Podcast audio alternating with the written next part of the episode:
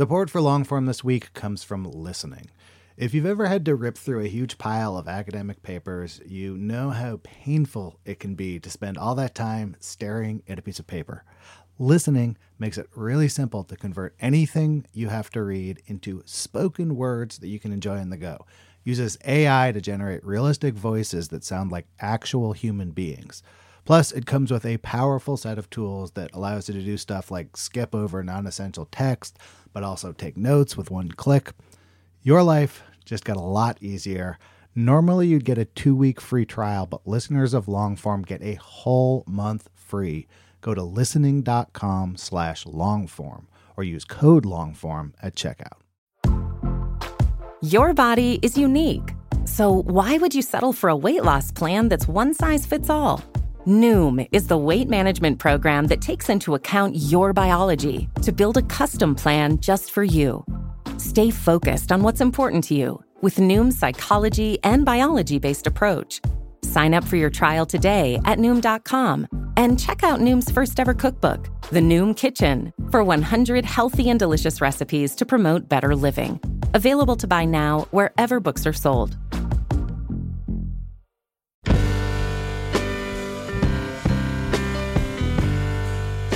Hello, welcome to the Longform Podcast. I'm Max Linsky. I'm here with just one co-host, Evan. How are you, sir? I'm great, Max. It's good to see you on my computer screen. Yes, it's nice to see you once again on Zoom. Uh, Aaron is AWOL this week. He's missing. He's deserted us. He's left us. Uh, I'm sure he'll be back soon. Uh, but for the meantime, why don't I tell you about who's on the show this week? Please do. This week on the show, Jiayang Fan. She is a staff writer at The New Yorker. Uh, she covers China for the magazine. She's written about business in China. She wrote about the Hong Kong protests uh, earlier this year. She's written about Hollywood, all kinds of uh, different things. But last week, she had a piece in the magazine. Uh, it was called Motherland. And um, that is what this episode is primarily about, is that essay. She has a uh, fantastic summary of it early on in this conversation. But very quickly, did you read it, Evan? Should uh, I tell yes, you about it? Yes, indeed. But I think you should still summarize it for those who might not have. Uh, the story, very quickly, is that Jiayang's mother uh, has ALS. She is paralyzed. The only thing she can move are her eyes. And she is in a nursing home in New York City. And she is cared for 24 hours a day by a health aide that Jiayang pays for. Uh, and this woman uh, there are two of them. They rotate, keep her alive. Uh, and at the height of the COVID panic in April, the health aides were uh, forced to leave the hospital and Jiayang had no real options other than to take to Twitter and plead with New York City health officials, with uh, officials at the nursing home to let these health aides back in, basically to save her mother's life. And as part of that, she tweeted a picture, a uh, screen grab of FaceTime of her on the phone with her mom. And that picture ended up going viral in China, particularly among Chinese nationalists who said some of the most awful things you can possibly imagine to her, including that this was comeuppance for her journalism. It was retribution for going against the motherland. The piece is incredible. It also gets into the history of her relationship with her mother, which is deeply, deeply complicated. Uh, and it was one of those ones, Evan. I know you've had this experience too, where like I wasn't even done reading it, and I emailed her and asked her to come on the show. Yeah. Um, it's just it's an incredible piece. I, I, highly recommend reading it. Maybe even press pause right now and go read it before the conversation. But um, it was one of those. Uh, it was one of those moments where this show feels like a little bit of a scam like I could get her to come talk to me because I was just I was so blown away by the piece. So anyway, that's this week's episode. If you have moments that you want to share with the world, or projects, or new jobs, or ideas, uh, you could start an email newsletter. And a great place to do it is with MailChimp. They make the show possible, and we thank them for their sponsorship. Nice segue. Thank you. and now here's Max with Jiayang Fan.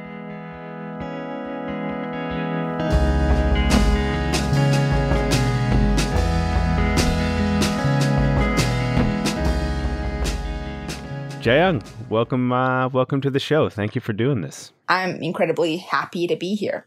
I'm incredibly happy to have you. Uh, there are so many things that I would love to talk to you about, and I've wanted to have you on the show for a long time to talk about your career and your coverage of China for the New Yorker. You started there as a fact checker. I'm interested in all of that.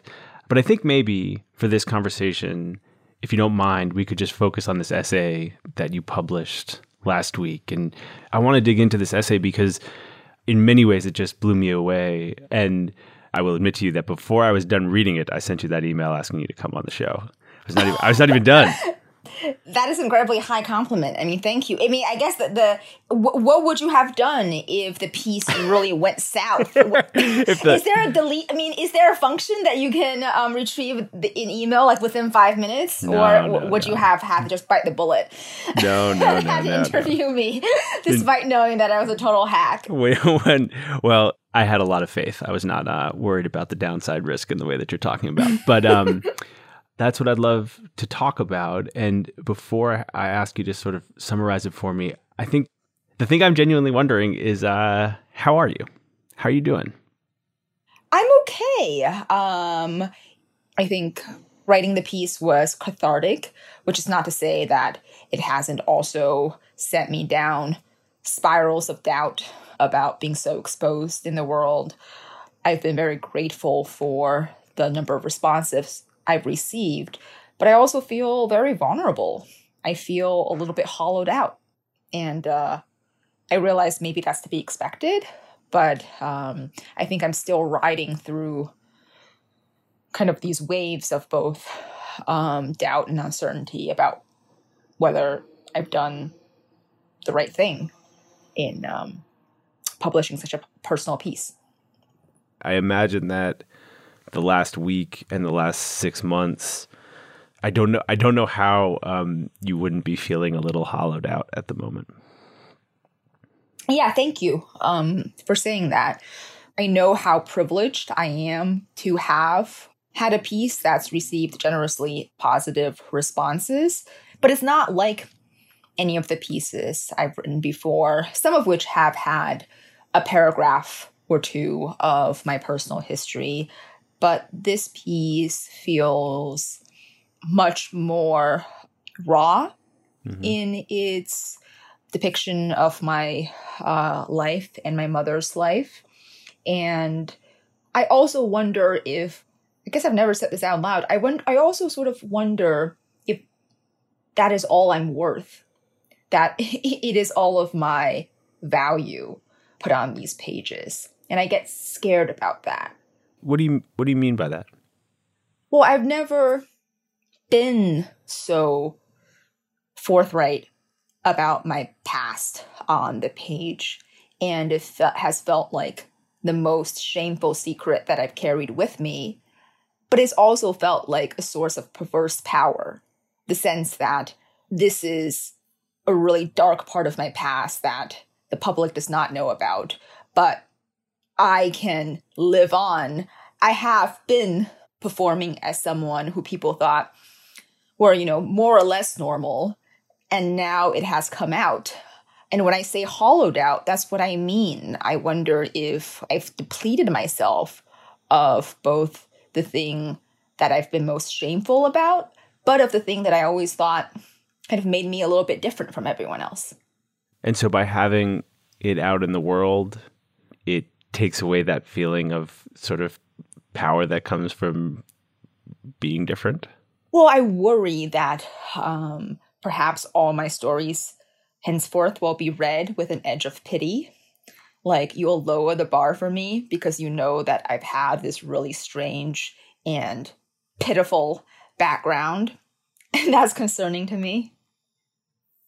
Where does that um where does that fear come from? After reading the essay, it feels like that's connected to some things that you write about in the piece. But where do you think that fear comes from? Partly from a deep insecurity that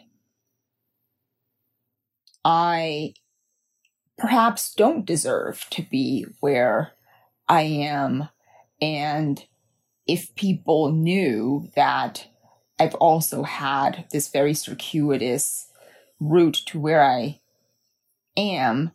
And if they appreciate the harrowing nature of this journey, they might think that obviously I can't be held to the same standards because I've been traumatized and fucked up in all this way and that maybe I deserve a little bit of slack. And I think it, from them, it would come from a place of great compassion. But for me, that's my greatest existential fear that I will be thought of as less capable and less competent and less able to achieve because I've been hampered by the circumstances of my life. I'm sorry. Um uh, I'm so sorry that it feels that way. Don't say that. Don't say that you're sorry. You're you now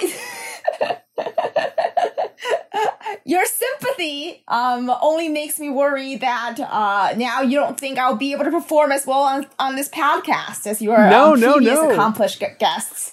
No, no, no. Come on, not at all. That's not what I mean. I, I mean, I wish that um. I know, I know. I'm I'm teasing, but Okay. Um, All right. Well, let's talk about um let's talk about this essay. It's a it's a very hard one to summarize quickly. But can you try and summarize it quickly? I will try. So, my mother has been sick with ALS for 10 years now, and she has been on a ventilator for six years. And I'm her caretaker, her only family, and her life has been really the centerpiece of my life. That's one piece of information to lay out. The other is that I have been writing about China for the New Yorker since 2014. And I sometimes have written pretty critical pieces about the Chinese government and unvarnished critiques of Chinese society. And most recently, I wrote a long piece about the pro democracy protests in Hong Kong. And I have been regarded as, um, with great suspicion, by um, the Chinese government and I think by Chinese social media as an ethnically Chinese reporter who is now working for an American publication. So then the pandemic hit um, earlier this spring, and the pandemic caused the nursing home in which my mother lives to close down to visitors, which made perfect sense. But my mother has ALS, which in her case means that she is cognitively fully there, but has almost no functioning voluntary muscles left in her body. So she, even though she's on a ventilator and requires a ventilator for her every breath, what's just as important is her health aide who's with her 24 7. This aide is not a staff member of the hospital, it is a private aide, and makes sure that the only working muscles in her body, her eyes, can communicate her needs and that she is suctioned, turned, all these tiny, seemingly small caretaking tasks that ensure she doesn't succumb to an infection. So, at the height of the pandemic in New York City, where I live, her private aide was asked to leave, was banned from the hospital. And it was apparent to my mother and I that she would not survive in that institution by herself. So the piece is about this Twitter campaign that I, out of desperation and without much planning, without any planning, took on to ask the public really for help or to actually just, I mean, to document the situation with this very, I think, unsophisticated, but completely kind of from my heart, my body, soul, and soul, you know, to ask the world, how do I keep my mother alive? And over the course of 24 hours, um, right before and after my mother's aide was kicked out, I um, posted these threads that had pictures of uh, my mother's face as she is in tears about her fate. And because it's on a public platform, it's then picked up by Chinese social media who thinks that this is my due uh, my due comeuppance for being someone who has betrayed China for so long, to have my mother unplugged by the American government from her ventilator. This is exactly what should happen to a race traitor like myself.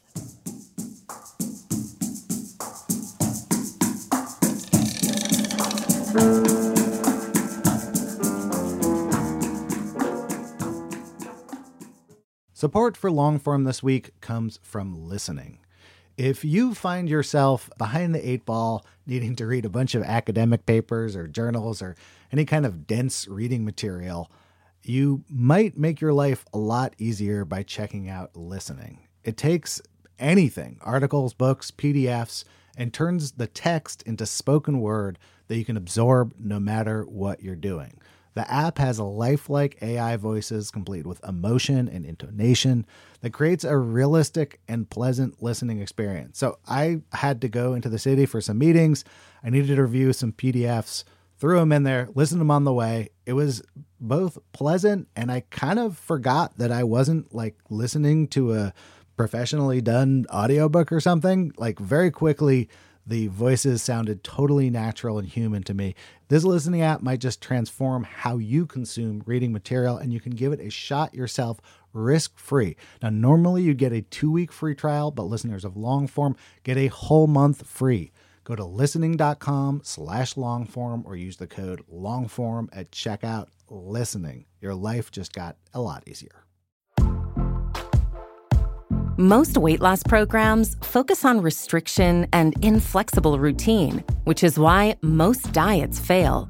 But Noom isn't a diet. It's a weight management program that uses psychology and biology to help you develop healthy, sustainable habits.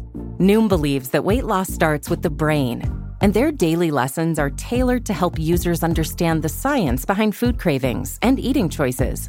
Whether you want to lose weight, increase physical activity, meet a health goal, or simply change the way you think about food, Noom can help you build healthy habits while still enjoying your favorite foods. Stay focused on what's important to you with Noom's psychology and biology based approach. Sign up for your trial today at Noom.com and check out Noom's first ever cookbook, The Noom Kitchen, for 100 healthy and delicious recipes to promote better living. Available to buy now wherever books are sold.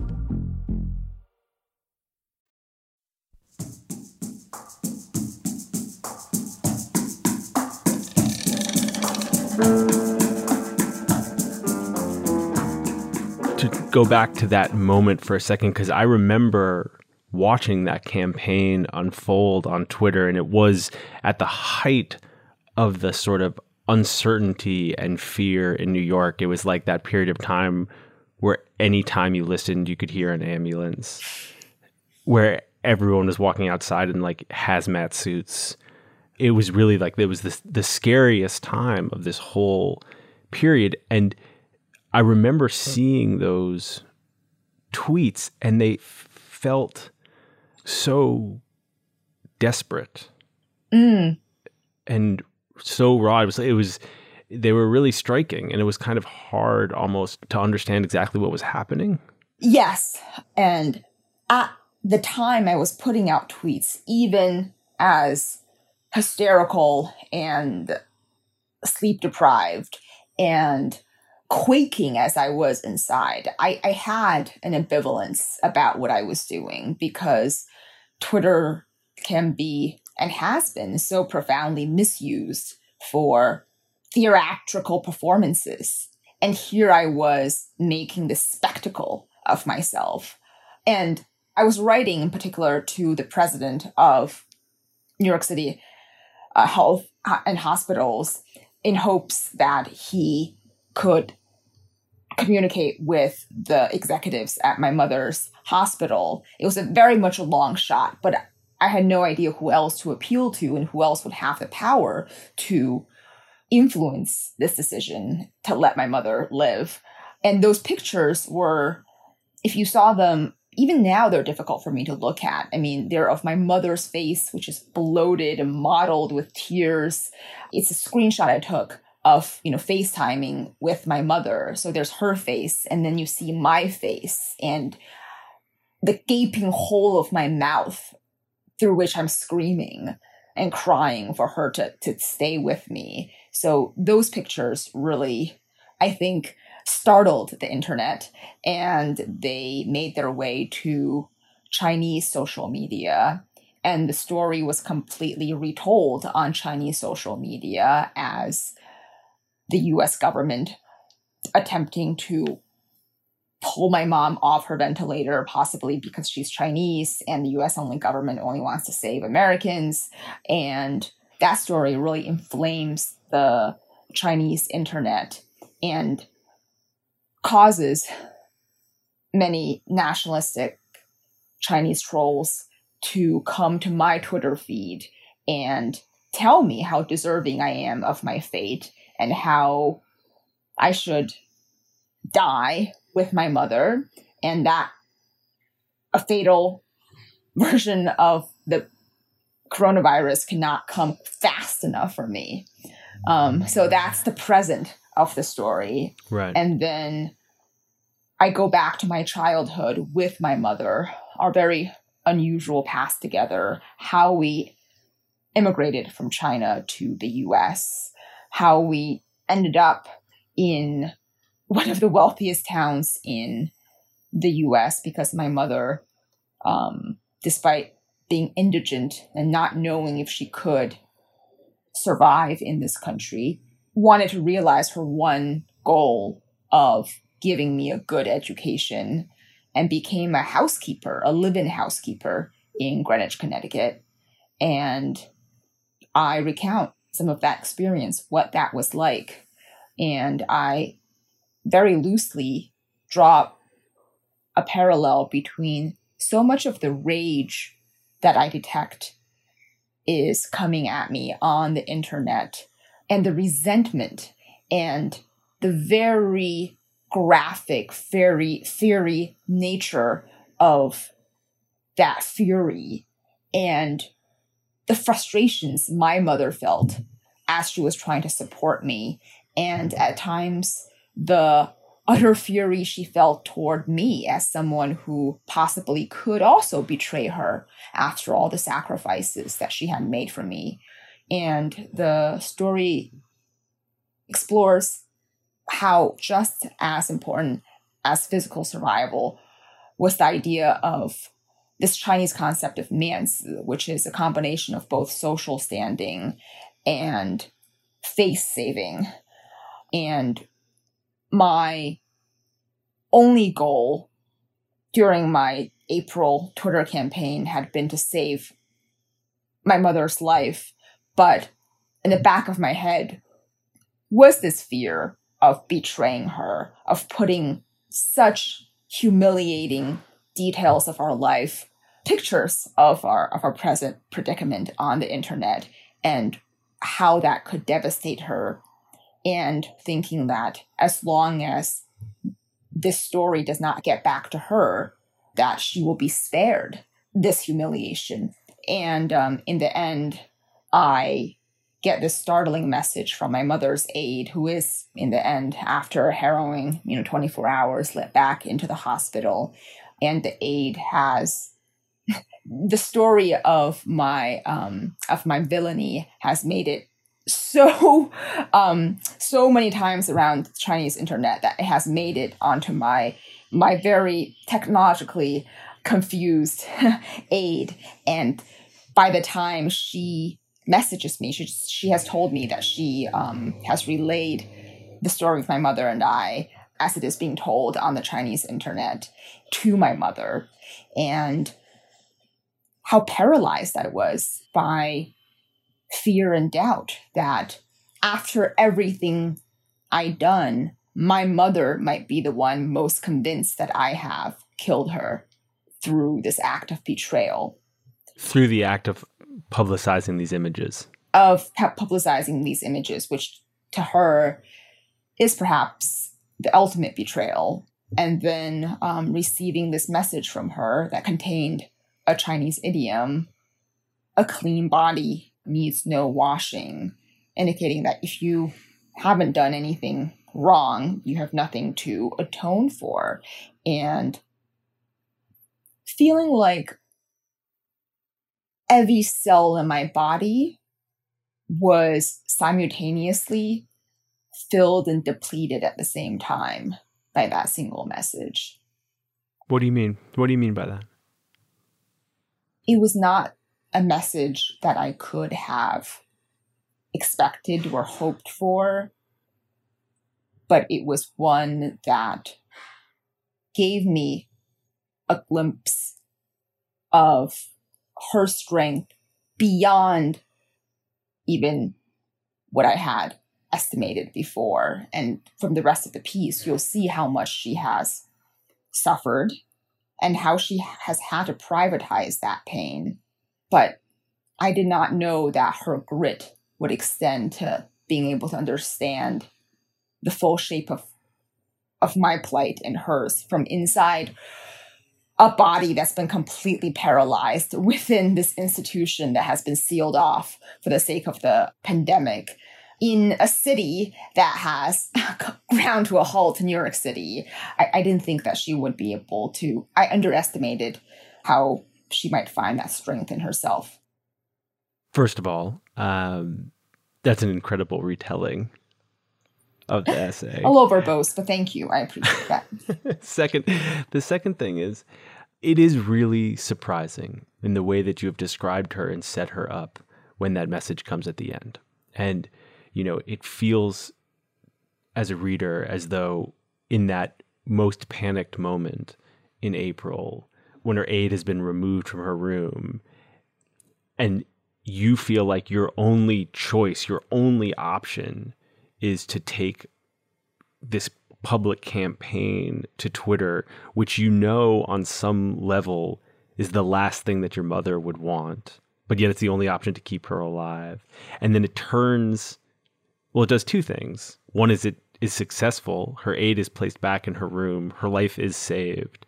And then it metastasizes and turns online into this thing that you are attacked for the whole time wondering whether your mom is going to find out that you've done this and then she does and it's and it is so surprising that you're not just like absolved at the end by her but she's proud of you right uh, that is a word or a concept that I have wrestled with for so much of my life. And I know I'm not unique in that. I think all children spend much of their lives looking for their parents' approval.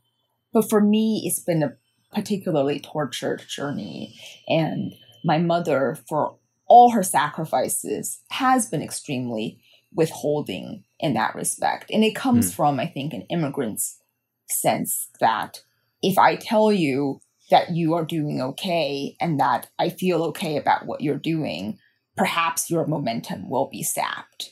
Which is why it often makes me more emotional when I hear another immigrant parent tell her child to do better, those two words, which infuriated, aggrieved, set me down, spiraling holes of um, anxiety and self loathing as a child has struck me as the most poignant as I've grown older because there's so much hope and so much sense of a dream deferred in those two words do better. And that's why when you know it's kind of you to mention that my mother, you know, she does say that she is proud of me at the end, but it almost feels like vocabulary from a different language. Hmm. Do better is the language that she speaks and has been the language that I'm most familiar with.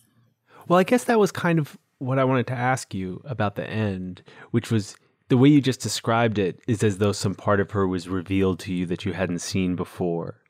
And I wonder whether that ability, like that language that she found, whether that had always been there or whether your mom has changed. You know, like she's a very fixed person in the essay. Like you are changing and adapting and evolving in all of these ways and your mother is a fixed presence and i just wondered whether like that ability to say that to you had been there the whole time or or whether it was new well first of all i think it's very perceptive of you to note that fixed quality about her is the most astounding and impressive aspect of her grit but where that comes from i think it's a combination of two things.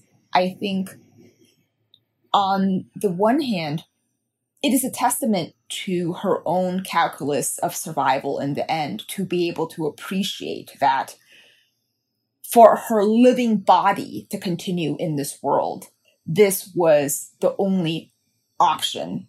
I think she knew that had there been another way, I would not have gone for radical exposure. So I think some part of her knew that what I did, no matter how unseemly it was, enables her to be here with me for a little bit longer. Number one. And number two, her ALS diagnosis has been the greatest physical affliction of her life, but it has also in some small way, persuaded her into believing something that she has never fully believed that a relationship can be beyond transactional. That is, that as she lies defenseless and wasted in this body that has betrayed her, I have not left her. And I think for her, it was a surprise that she has become the centerpiece at a time when, in her language, she is of no use to me anymore. And I think that experience has changed her in some ways. Whereas when she was healthy, she couldn't quite believe that my love for her is beyond anything she could do for me because her conception of herself has been built for so long on the purpose, on what she could do to to help usher me along on my pursuit of a good education. So it's a combination of both those things. Can we talk a little bit about what she was trying to do for you when you were a kid? Yeah. Um, it's a story that I always um, worry veers into melodrama and poverty porn way too um, nakedly. Um, and I think maybe that's why I've been re- resistant to telling it. Mm-hmm. But the mm-hmm. bare bones is that my mom and I arrived in the US from what was then a backwater city, an inland city, Chongqing. She had been a doctor in an army compound. We arrive my father had left for the US when I was two. My mom and I join him when I am seven. And a year and a half after our arrival, their marriage completely disintegrates. And it was an unhappy marriage for a very long time, born out of a lot of immigrant pain and trauma. But my father had been having an affair in the US prior to our arrival. And he leaves. So my mother and I are destitute and are about to be evicted. And in a rare moment of um, grace from a God who I don't believe in, a very kind telephone man is sent our way to um, disconnect the phone that we can no longer pay for. And he invites us to live with him and his family in West Haven. He has children that are a little bit older than me. And it is in the few months that we're living with him that my mother learns that to realize her dream of giving me a decent education, we would have to move somewhere much, much richer than we could ever afford to live in. and my mother comes upon or is told about a town that she um, calls uh, Green Witch um, for a very long time, um, making me think. I mean, for a long time, that a Green Witch was the mascot of uh, Greenwich, Connecticut, this very wealthy town in Fairfield County.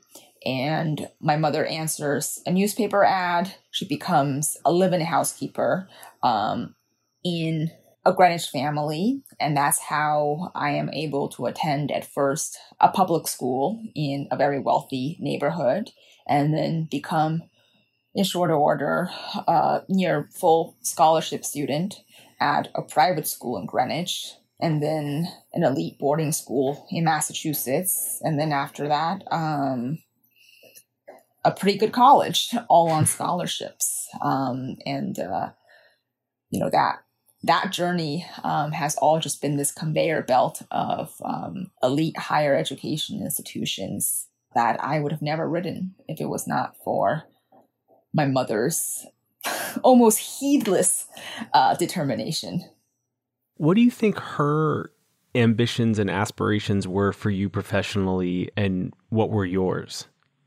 I think my mother's dreams for me professionally couldn't have been terribly concrete, but it must have mirrored in some ways her dream of what living in America was like when we were in the US, in the sense that in 80s and early 90s China, opportunities were so scarce and the sense of the world as a criminally competitive place where you had to fight tooth and nail for anything that you had was a spirit that she carried so deeply within her. And when it came to my education, she just wanted me to have a better life. So I imagine that she might have thought, you know, being a lawyer sounds pretty good. I mean, being an, accountant sounds pretty good. Um, some kind of white collar profession where I didn't, I wouldn't have had to worry about subsistence. And for me, one of the great privileges of being surrounded by nurturing teachers in an educational space that values you as an individual is um, you become snobbish about professions that that exists just to earn a paycheck. So I never nursed the dream of being an accountant. um, no offense to accountants. Um, and, you know, found for myself um, that survival to me entailed a relationship with books. And that the desperation was every bit as extreme as it had been for my mother. So being immersed in the world of books um, led me to think that maybe I could tell a story worthy of being put out into the world. But pretty early on, I think my mother was concerned about my lack of ambitions when it comes to, you know, earning the big paycheck. I think I think that was pretty uh you know strange and um, alarming for her. But of course, it is because of the quality of the schools that she put me into that being clothed and fed were not my first concerns. And your mother was a third generation stalwart member of the Communist Party. Yes, she was. Where on her list of um, possible outcomes for you do you think writing about the Chinese government for a major US magazine fell? Pretty near the bottom, but all these years of being in the US has acquainted her in you know the most vague of ways with publications that people know about like the New York Times, the New Yorker, the Wall Street Journal. I think these might be the only three that she knows. And I think the New Yorker might only be through kind of my affiliation with it. Um, so she realizes that at least for Americans, there is a level of status and prestige associated with writing for these magazines. And I think it is by the grace of that that my mother finds my writing about the Chinese government not as utterly intolerable as she might have, you know, found it. Do you talk to her about your work? She asks about my work, but only in the sense of is my boss going to fire me anytime soon? and also, am I writing something that is offensive to China? And in one way or another, because um, I'm writing uncensored versions of my reporting, it probably is. But before every reporting trip, she would blink out with her eyes. I mean, she can no longer speak because she's on a ventilator. So all communication is quite laborious. She has to blink out letters one at a time as another person holds up an alphabet chart. And she has told me countless times at this point, before, during, after reporting trips, do not go against China. I think that is her greatest concern. I've read her a few of my stories. She's been utterly unimpressed. She doesn't understand why it's taken me months to produce something that's, you know, 5,000 or 8,000 or 10,000 words long. Her reactions usually, is that it? and her English, I should add that her English, you know, is not sufficient for her to be reading the English original versions of these pieces. They, a lot of my pieces have been translated into uh, Chinese by, you know, crowdsourced translation online. So that's what she reads. But usually she's so bored by them. I mean, the number of times halfway through, like her eyes have literally glazed over. So I don't think she's terribly interested in what I write. She's concerned that I still have a job and that I am not being too much of a political dissident in my capacity as a writer. Why do you think this is what you ended up doing? I think the most honest answer is probably the most abstract one and possibly unhelpful one to our listeners. I think considering the unusual shape of our lives, the lives of my mother and I, from bare subsistence living to one of the richest enclaves in America and the world, I think, it made me think about what the value of existence is. It also endowed me very early on with a sense of my fraudulence as a person who was living multiple lives. I was an imposter at school as a scholarship student. I was an imposter as a daughter of a housekeeper at home. And it made me wonder what should a person be and how should a person be?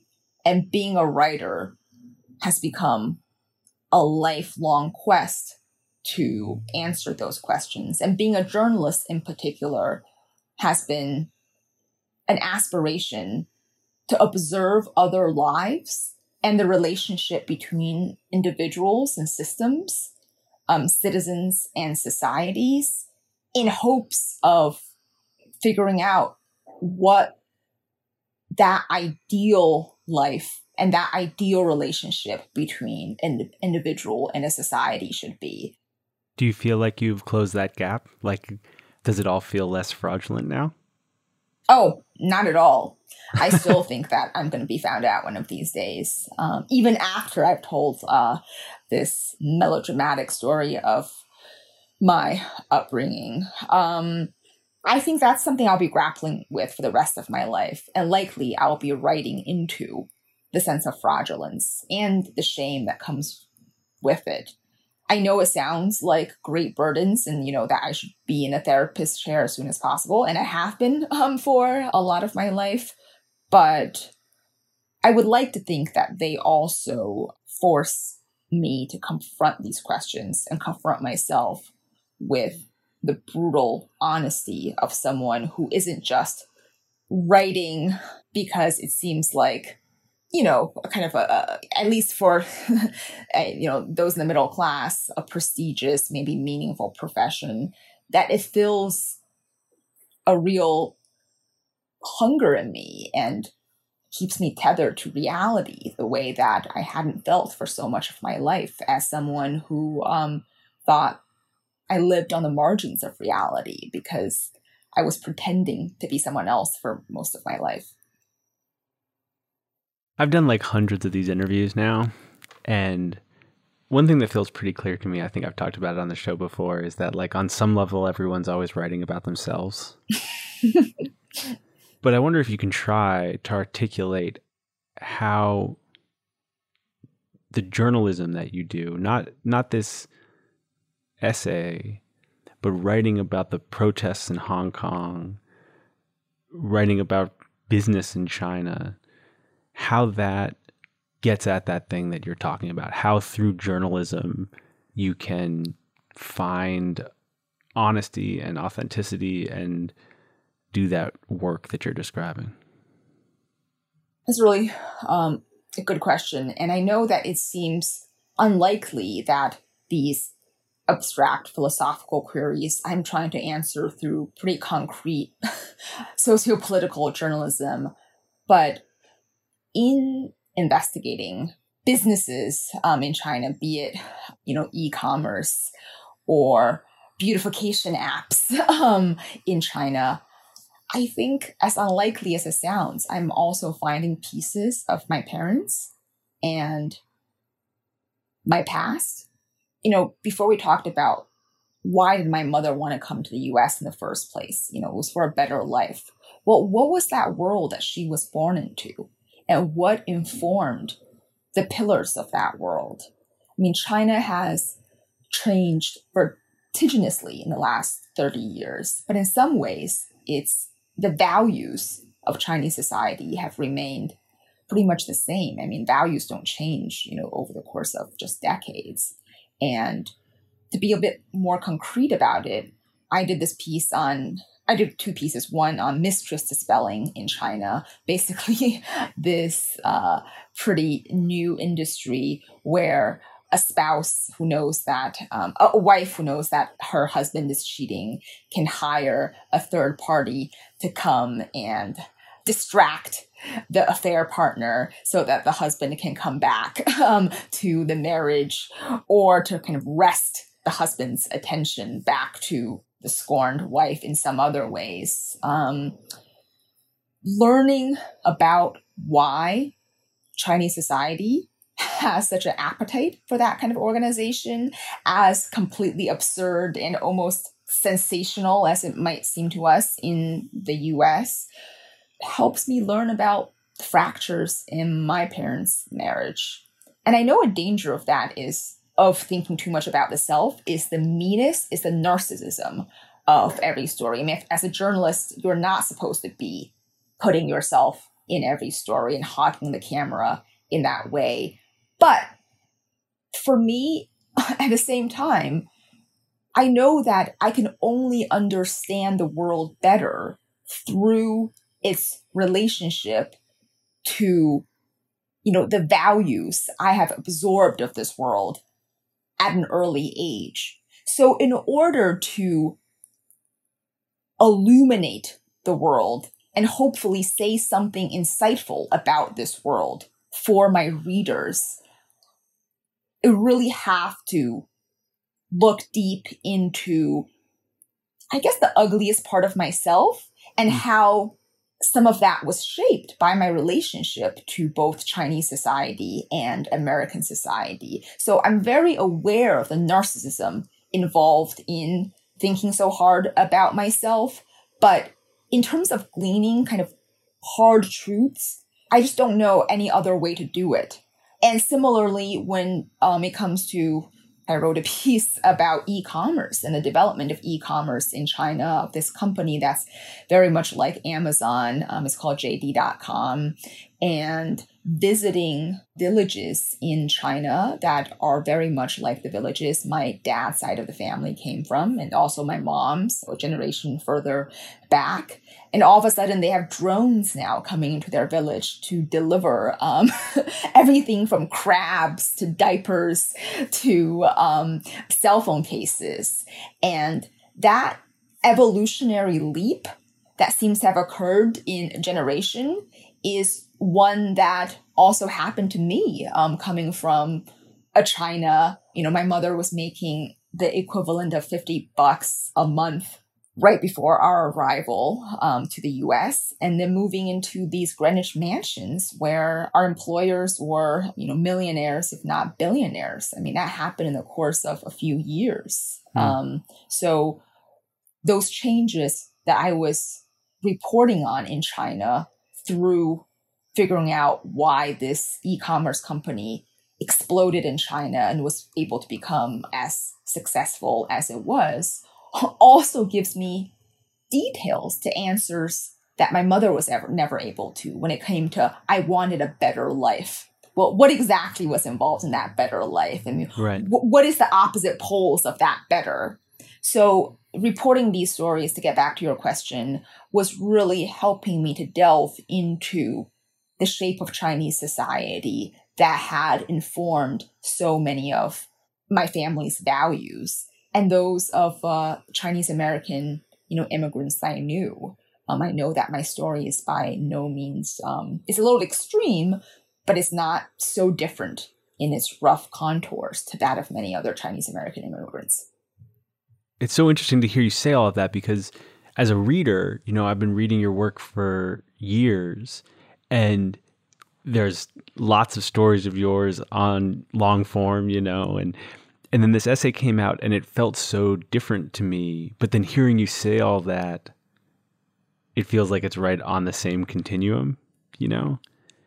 I'm very happy to hear you say that and i have that exact same feeling as you. Like when i wrote this i thought talk about falling into that narcissistic hole, right? Like I've been sort of edging closer and closer to it because with my past stories, you'll see a paragraph and two of my past, um, of my childhood.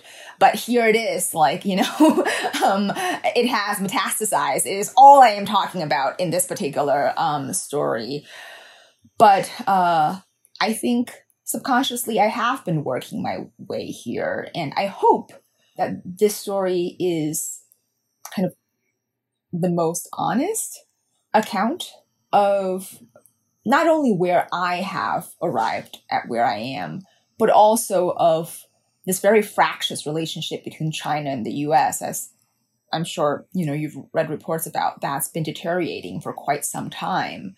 And for it to accumulate I mean, not that, you know, um, my story by any means has much bearing on this most important geopolitical relationship of our times, but I think it is a product of the disintegration of this relationship. And as a reader, I've always related better to stories that had individual characters. I mean, I like political commentary. I mean, I think they're very necessary, but oftentimes the abstraction can distract from the import of what's at stake for the millions and billions living both in China and the US.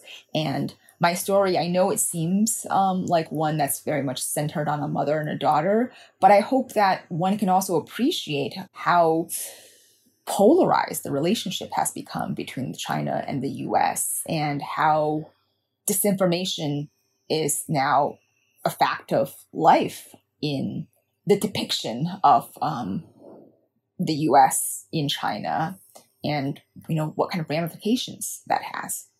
Well, what do you think the ramifications will be on your own work of having published this story, having written this story that does put your whole life out there, but also puts you in the middle of that kind of disinformation and tension, what, what will the impact on your work be now? Now that now that you put it all out there, right? I worried about this quite a bit. Um, I mean, that, this exact question that you asked, I worried that I was taking too much attention away from the subjects I was supposed to cover and shining the light on myself. And then how do you go from here? And I have been so fortunate to have talented predecessors like Evan Osnos, um, who was the China correspondent before me, and um, Peter Hessler, who's actually in China right now writing about China, and you know, especially Evan and sometimes um, Pete to an extent. I mean, their stories are about people other than themselves. I mean, Pete sometimes will um, recount his interactions with his subjects, but neither of them have been as narcissistic as I've been. But I then realized that our identities are fundamentally different. They are Americans, you know, Caucasian Americans who went to China as adults. And of course, for them, um, their sense of responsibility is being able to tell the story of, you know, people in this foreign land and giving these people as much dignity and um, sense of complexity as possible on the page.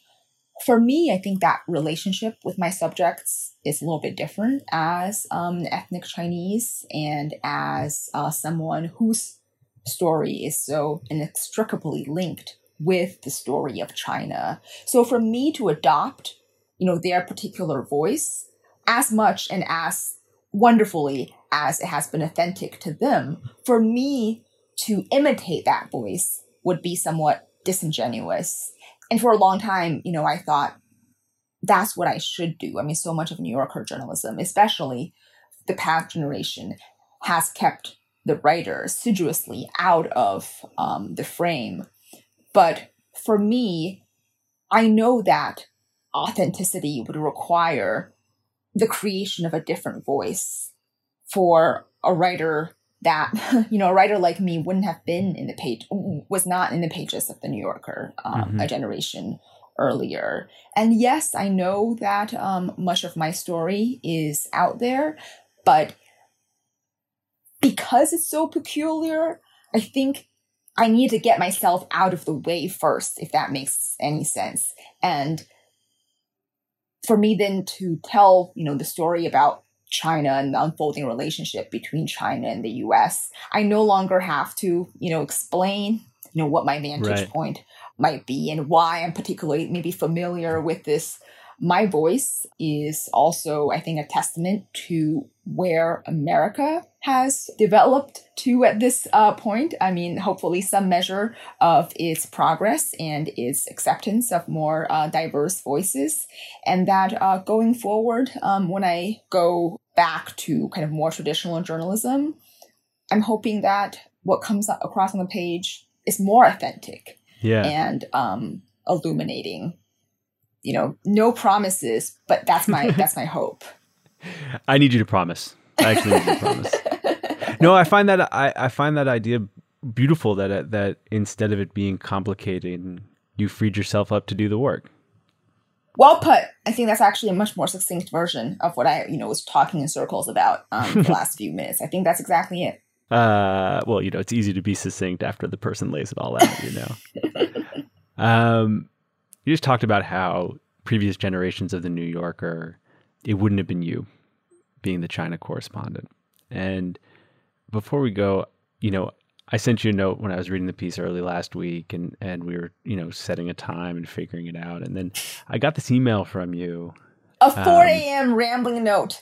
Um, let's just be clear. Yes. Yeah. It was a 4 a.m. I, I'm not going to say it was a rambling note, but it was a 4 a.m. note. And it was about what you wanted people to take away from this conversation that we were going to have, and particularly writers, young writers, in the words you used that came from non-traditional backgrounds. uh, you wanted them to find something useful and affirming of themselves. I'm, I'm literally just reading the email now. and I want to give you the floor to speak directly to the people that you were thinking of. But before you do, I just want to read one other line, which maybe can be the jumping off point for you, which is you wrote this. So, but when you grow up the child of poor immigrants who don't speak much English and spend years as a mute outcast at school, you're afraid of attention and are petrified of being listened to. And you've put yourself and you and your mother out there in such a profound way in this piece to come from a place where at a different point in your life you were petrified of being listened to at all I don't know. I just find it quite moving, honestly. And so this is now my rambly question, but um, I guess I wanted to give you the floor to talk to those aspiring writers you have in your head, or I don't know, maybe yourself as a kid. Like, if you had needed to be affirmed, then what what would you have needed to hear? Well, first of all, I would have clung to this podcast like a reed. Um, um, I don't think, you know, podcasts not available um, when I was growing up. But for young writers who have some glimmer of a sense that, you know, they want to be a journalist, they want to be a nonfiction writer, they want to be a fiction writer, there's so many barriers that we don't speak of. And for me, I mean, perhaps I was a particularly slow and uncharismatic kid and teenager, but I was in awe of others who had a natural grace and confidence about them and loathed myself for not being able to project a certainty about myself and my voice. And I guess what I would want to encourage in aspiring writers who have scraped up against that sense of self doubt as a result of a life you know not not lived to kind of prime them for a career um, in journalism is that please write into your self-doubt right into that sense that perhaps you're not deserving there's something authentic and pure in that voice and in your investigations into yourself and the world deserves to know the quality of your uncertainty.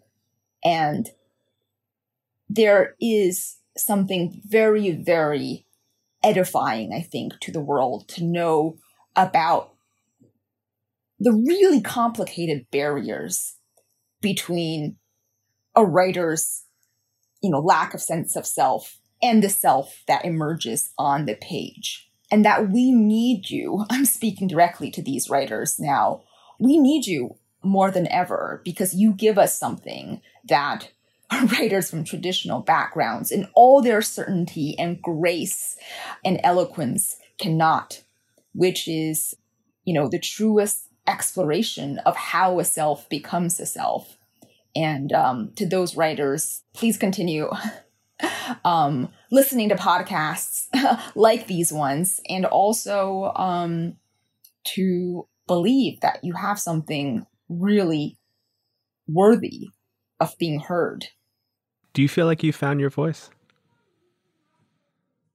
I think it's a work in progress. There are better days and there are worse days, but um, you know, doubt still plagues me. Um, I, I, I don't know if I'll I will ever fully be satisfied with my voice or that I will have a voice, you know, in the way that people talk about Didion and like, oh, like she has such a voice and it felt, you know, so fully formed, you know, that, you know, when you read her in the, in the mid twenties, I mean, to me, that was a little bit devastating, you know, to, for the mid twenties me, because I thought, well, this is over.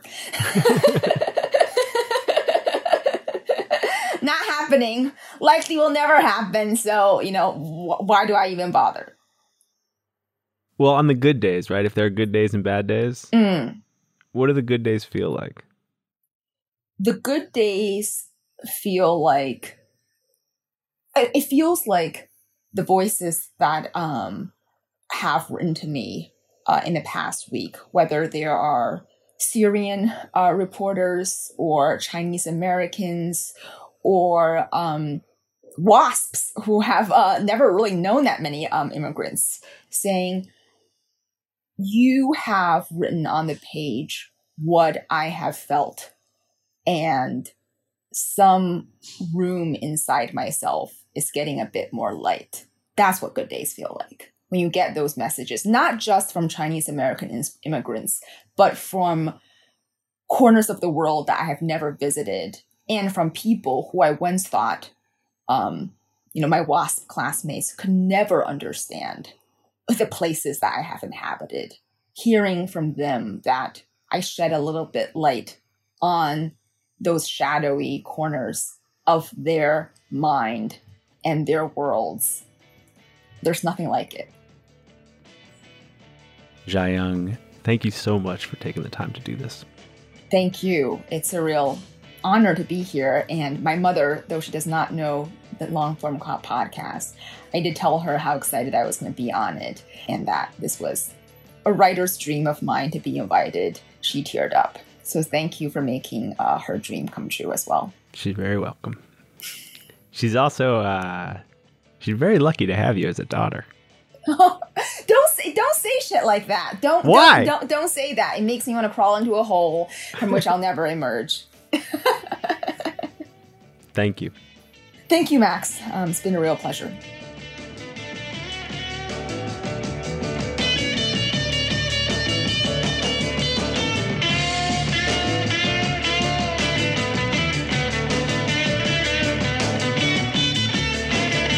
Thanks for listening to Longform.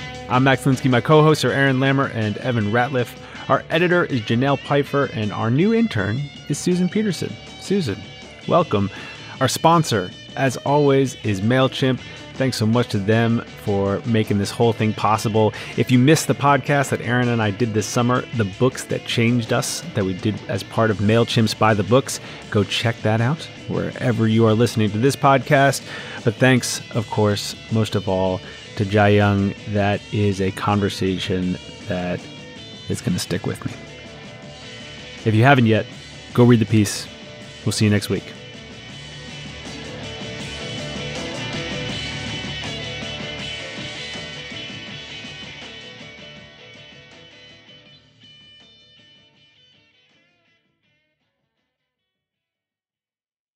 Support for Longform this week came from listening. Listening makes it easy to convert written text to pleasant audio tracks that you can take in no matter what you're doing.